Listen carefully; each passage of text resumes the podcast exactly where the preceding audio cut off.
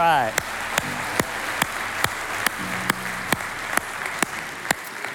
Well, good morning, church. I'm Reese, if we haven't met. Today, what I want to do is take us on in this series to look at what it means to have a prayer checklist, a prayer checklist for making godly decisions in our lives. You see, often after we say amen, it is really challenging to exercise restraint and not take things into our own hands. Do you relate? Because we're kind of impatient, right? We give it to God the best way we know how. We say amen, and then we're just eager for progress in answered prayer. And it's hard for us to exercise restraint and to be patient. So, a few years ago now, uh, my family, my, my two kids, Lily, my daughter, and Chase, my son, my wife Stephanie, we went to one of the largest water parks in the US. And uh, the kids were having a ball. Now, my daughter Lily has always been the daredevil of our family. She's been the one on the roller coasters with her dad waving on the ground as she goes by, right? So, this one particular day, I thought uh, I'll tell this story because we need a win for dads, right? So, this one particular day, uh, we're at this uh, water park and no one has gone on the mega slide yet. You know, like the longest, fastest slide. They have those intimidating names like, you know, the, the, the bullet or the cyclone of death or whatever. And so uh, I said to the kids, hey, you know, what about we, we go up there? And uh, Lily says, all right, dad. She knows I've never go on the roller coasters with her. So she's like, all right, dad, I bet you you don't go up. I'll stand here and give accountability. So I was like, all right deal. So I took my son and we start climbing up this tower. He sees a lower one and I send him off because this journey had to be done alone.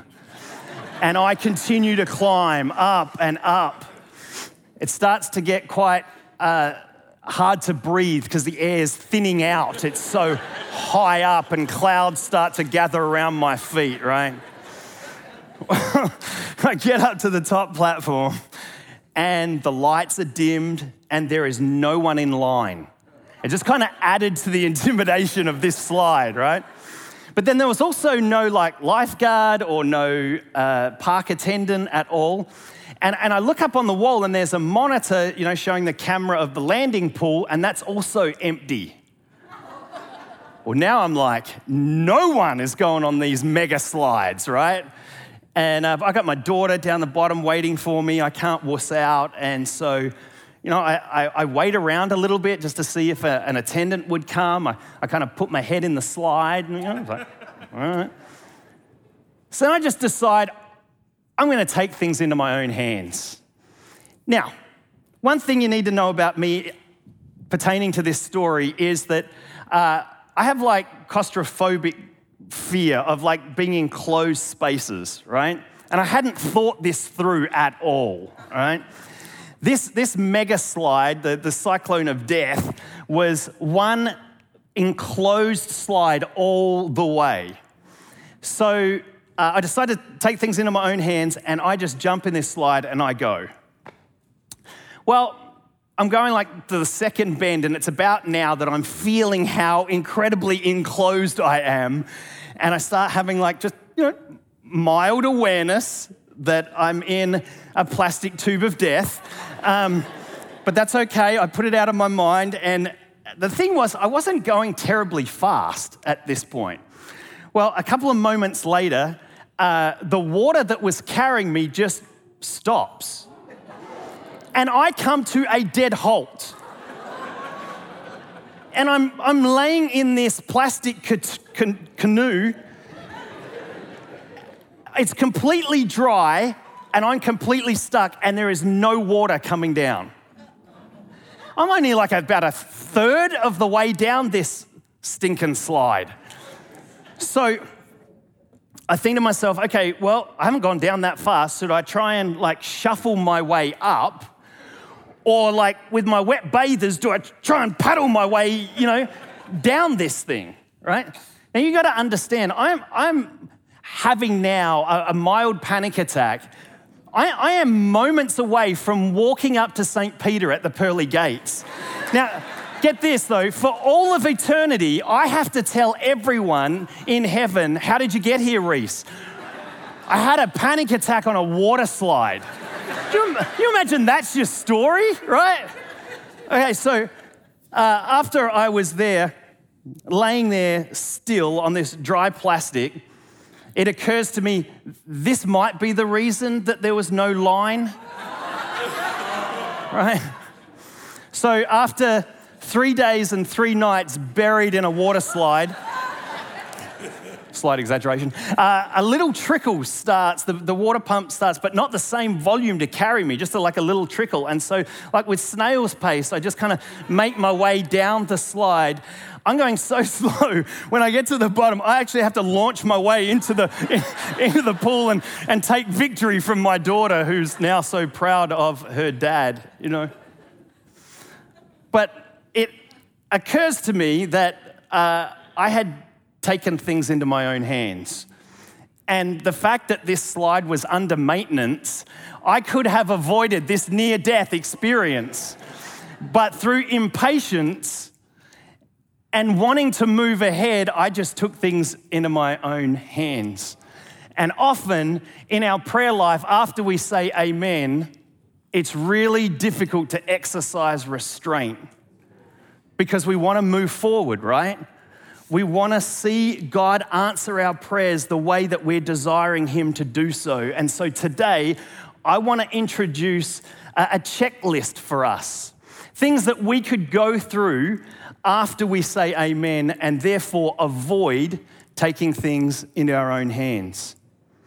I was with a, a business guy for lunch and he asked me uh, a really interesting question. He said, Reese, after I've prayed that, that and, and, given it to God the best way I know how. Uh, after I've said amen, how do I know that it's God's desire for me to start this new business venture and take on this new business partner? Have you ever felt unsure of exactly what God desires you to do next? But you, you sense the temptation to take things into your own hands in order to keep things moving. maybe it's not a business venture, but a, a relationship that you've started that maybe you don't feel a peace about just yet. Perhaps it's the buying of, a, of your first house, or maybe uh, choosing a college or changing a career. Now, I want to acknowledge in my study the work of Andy Stanley in his book, Better Decisions, Fewer Regrets, and I highly recommend that for further reading. But hearing and discerning God's voice after amen in decision making can be tricky. Not because God's voice is hard to hear per se, but because we have so many interfering voices. And maybe the loudest is circumstances. It seems especially true in our Western culture. We hold God's activity many times to simply our experience through our circumstances.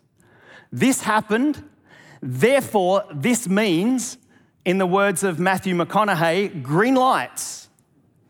When we are passionately praying for something and an opportunity aligns itself, we are no longer in an emotionally neutral environment. And that's where it's very difficult to exercise restraint. Do you relate with that? When you're no longer emotionally neutral, drinking today by our Father's Day glasses, by the way. Sponsored by our Father's Day. Um, exercising restraint.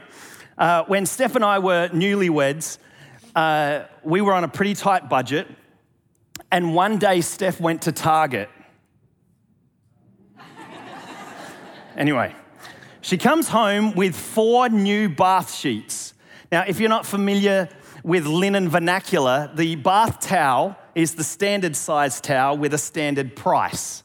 The bath sheet is the extra large with the extra large price tag. Steph comes home with four bath sheets. So, after a cup of tea, a conversation, we mutually agree that the towels will be returned due to our financial constraints. So the day comes about that Steph will go back to her beloved Target and go to the return counter. the cashier takes her four towels and she gives her a cash refund for 12 towels. Circumstances. We had been praying for financial breakthrough. It appears, it appears that God saw Target's $19.6 billion profit and saw it fit to share it with Steph and I. Circumstances. Sometimes it's difficult to exercise restraint. So Steph hold, held the cash in her hand, eight times the amount of what she was owed, and she gave the money back. That's a story for another time. When we take things into our own hands, when we interpret God's activity through our circumstances, the temptation to compromise, to get ahead, is often justified by those very circumstances. Like returning four towels and getting cash for 12. The temptation to compromise. But, church, an open door is not necessarily an invitation from God. An open door is not necessarily an invitation from God. Just like if there's a water slide, doesn't mean you have to go down it. I want to look at a, a, a guiding example in Scripture today in 1 Samuel 24. Now, the background to this text is that uh, the current king of Israel, King Saul, uh, is uh, growing increasingly envious and paranoid towards David, who had been anointed the incoming king after Saul.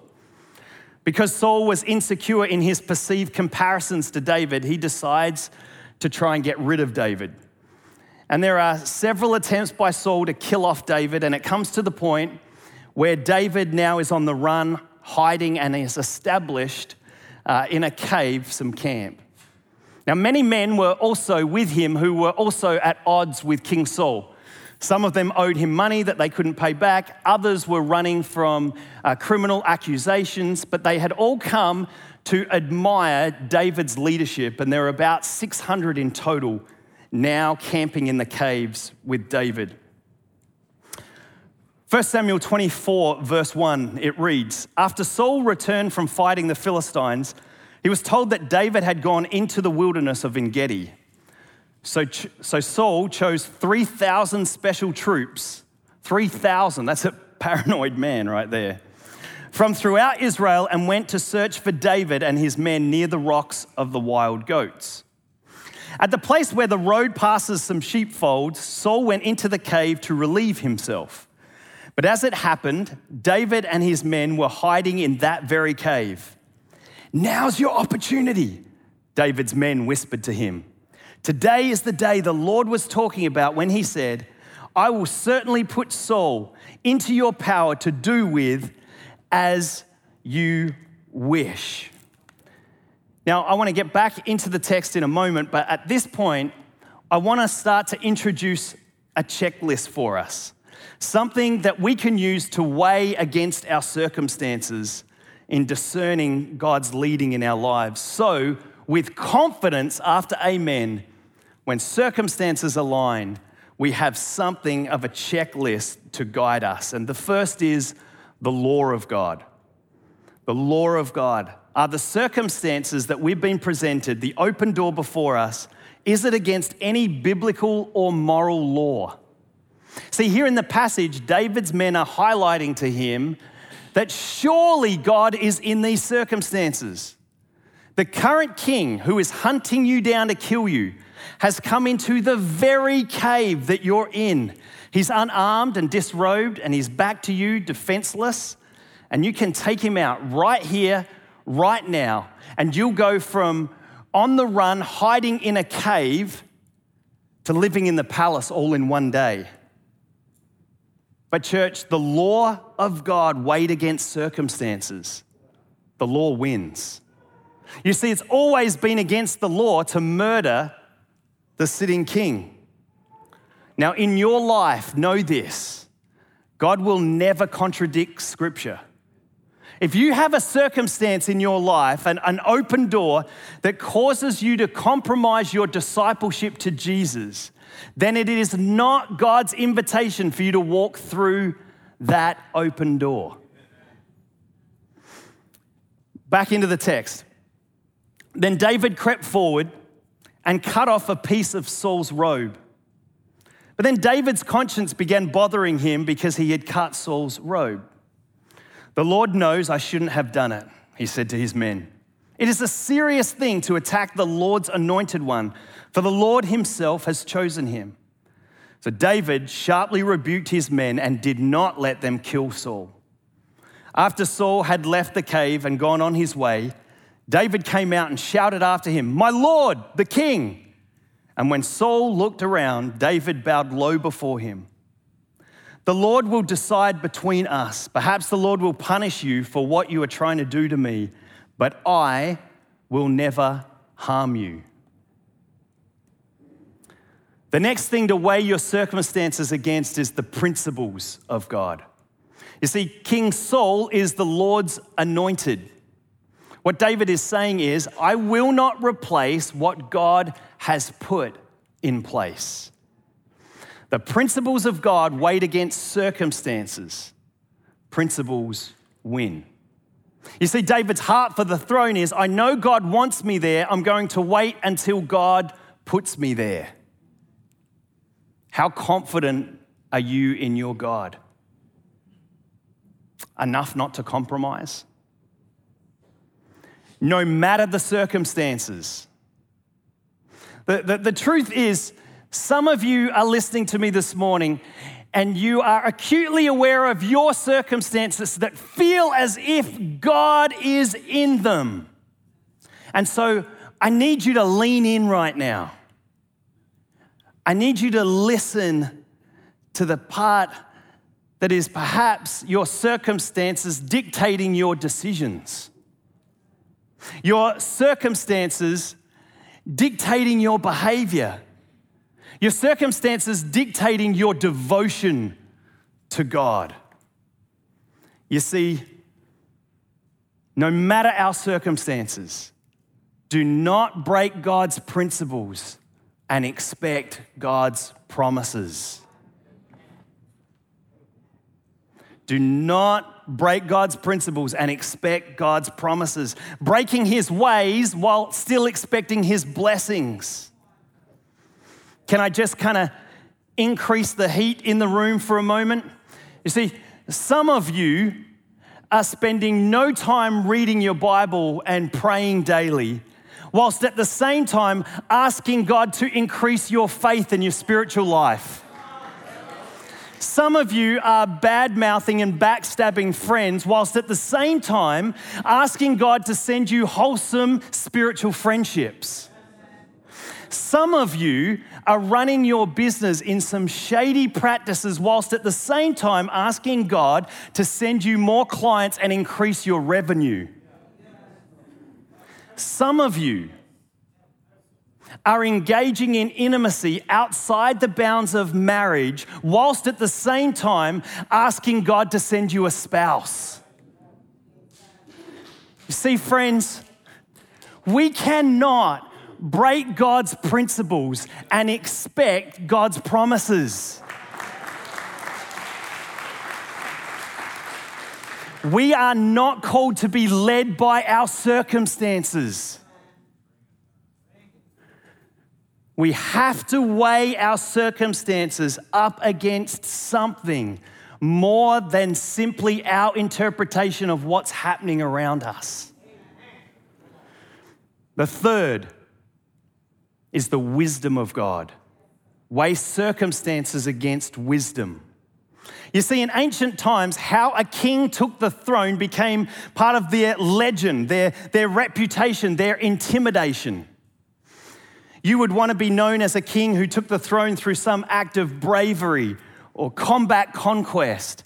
You would not want to be the king who became king through a restroom encounter.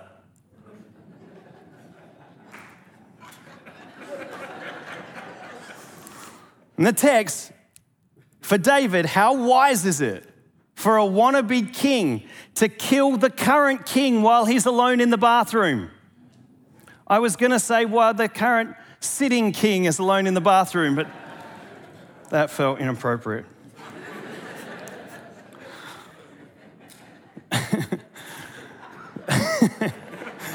Stop laughing.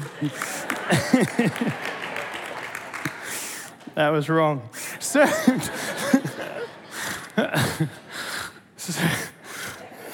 you guys are bad. That's not me.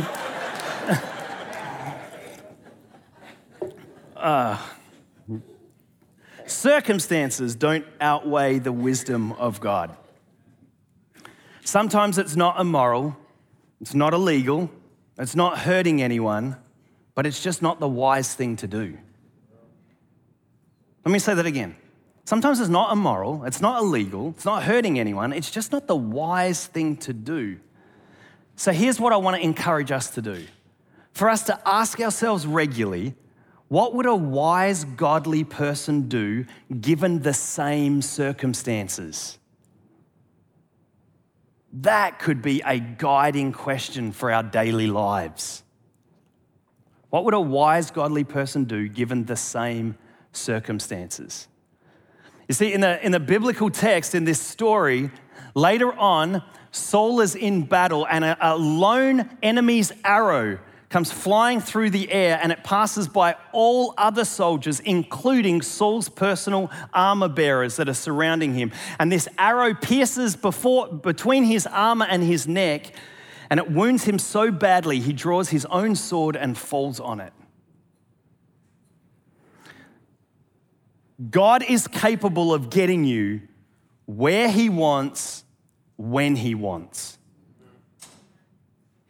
Weigh every opportunity against the law of God, the principles of God, and the wisdom of God. For we know the truth is, our circumstances can be really difficult to navigate. Sometimes God is at work in the midst of our circumstances to encourage us.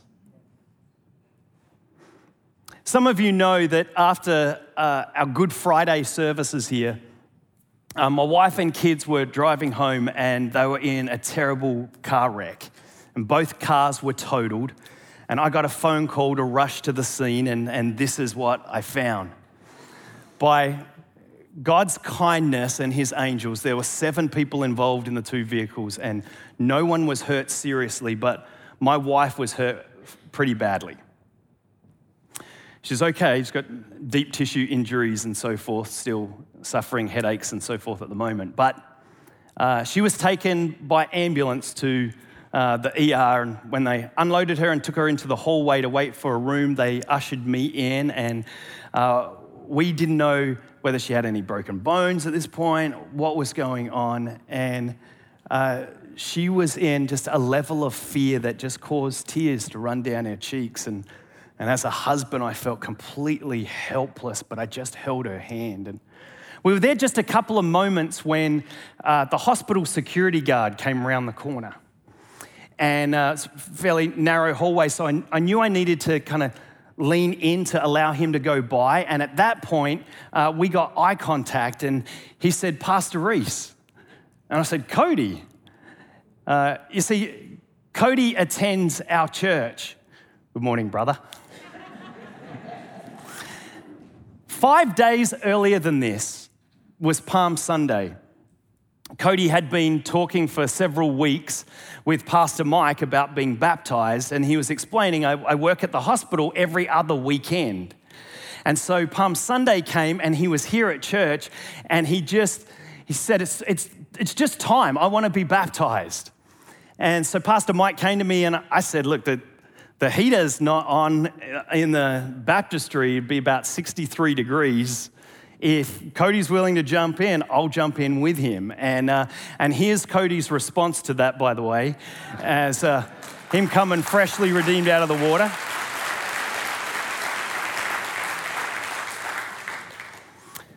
So, this was five days prior to this moment. But there's more. 90 minutes before this, an hour and a half before this, I was stationed over here in our Good Friday services uh, serving communion, and we had communion stations all around the room. And uh, this lady came up to me.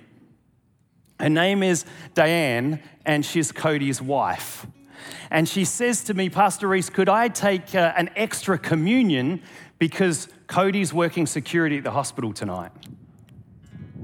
So uh, Cody ushers us into a room in the ER. He's the security guard, by the way. He ushers us into a room and he just says, If you guys need anything at all, I'm just here for you. And uh, he said, I'm going to go do my security rounds, but I'm going to come back and just check on you. And we were there for about five hours. And about every 30 minutes, the curtain would open and Cody would come in and and say, You guys okay? Can I do anything for you? Cody was just an agent of hope for my wife and I. Just the sweetness of God to send a new hoper to be with us in our time. About, um, there's more. About four or five laps. I've been there two and a half, three hours at this point. Cody comes in and he, he whispers to me, can I, can I pray for your wife? I said, Of course. Well, Steph was pretty deep into morphine at this point, and she just kind of like lifts her hand up, and Cody takes her hand. And the brother prays the sweetest prayer for my wife. About halfway through the prayer, he opens one eye and he says to me, Steph, right? And I'm like, Yeah, Steph.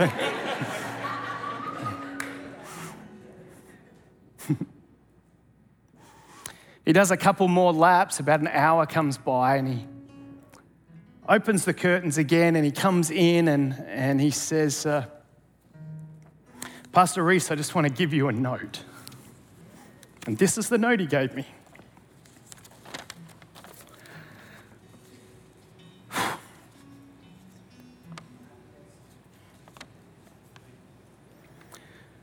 says, Dear Reese, I just wanted to remind you God is there in the good, bad, and ugly. I'm praying for you and your wife, Cody Mills. And he writes out a scripture in this note for my wife and I.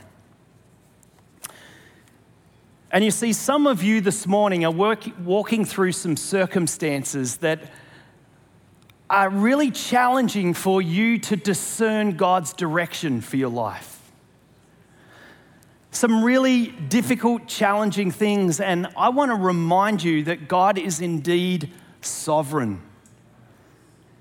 You may have given it to God the best way you know how, prayed and said amen, and now you've been waiting and waiting. Maybe you're a single person and your prayer is about not being single anymore. Perhaps you're in between employment. Perhaps you're in a real financial bind. Perhaps there is some practices at your workplace that are just not above board or with your boss, and it's getting increasingly difficult for you to exercise restraint. You're tempted to take things into your own hands. Your circumstances feel like they're aligning in such a way you're not emotionally neutral. And you desire this breakthrough in your life so deeply that you're tempted to compromise. Well, if that's you this morning, I want to close by reading the scripture that Cody gave my wife and I in the ER that night. And if you're able, I want to ask the whole church to stand to your feet.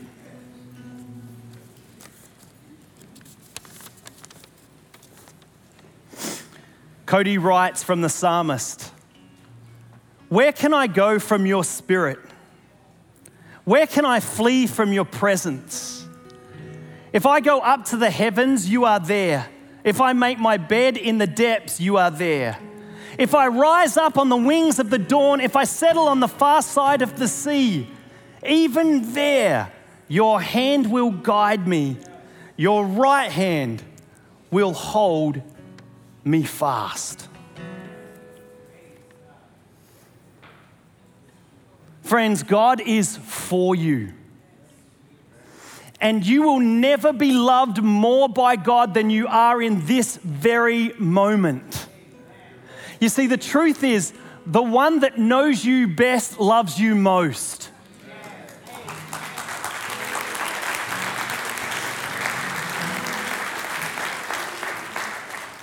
The one who knows your circumstances is intimately aware of what you're walking through. He knows you the best, and He loves you the most.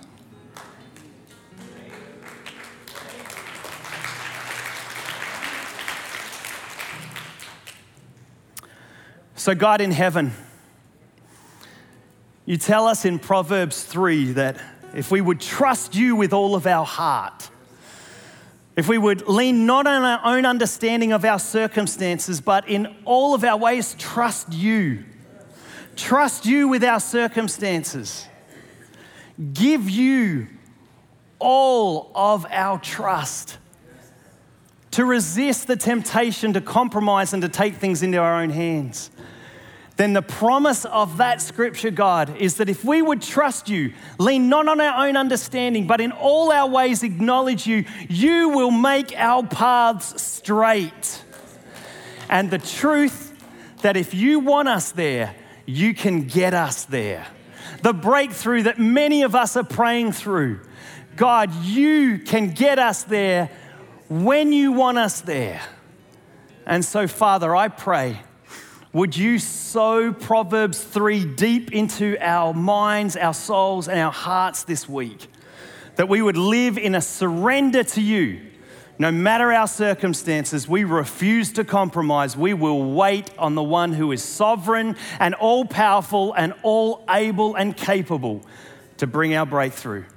We love you, Jesus. We pray this prayer in the name of the Father, the Son, and the Holy Spirit. And all agreed said, Amen.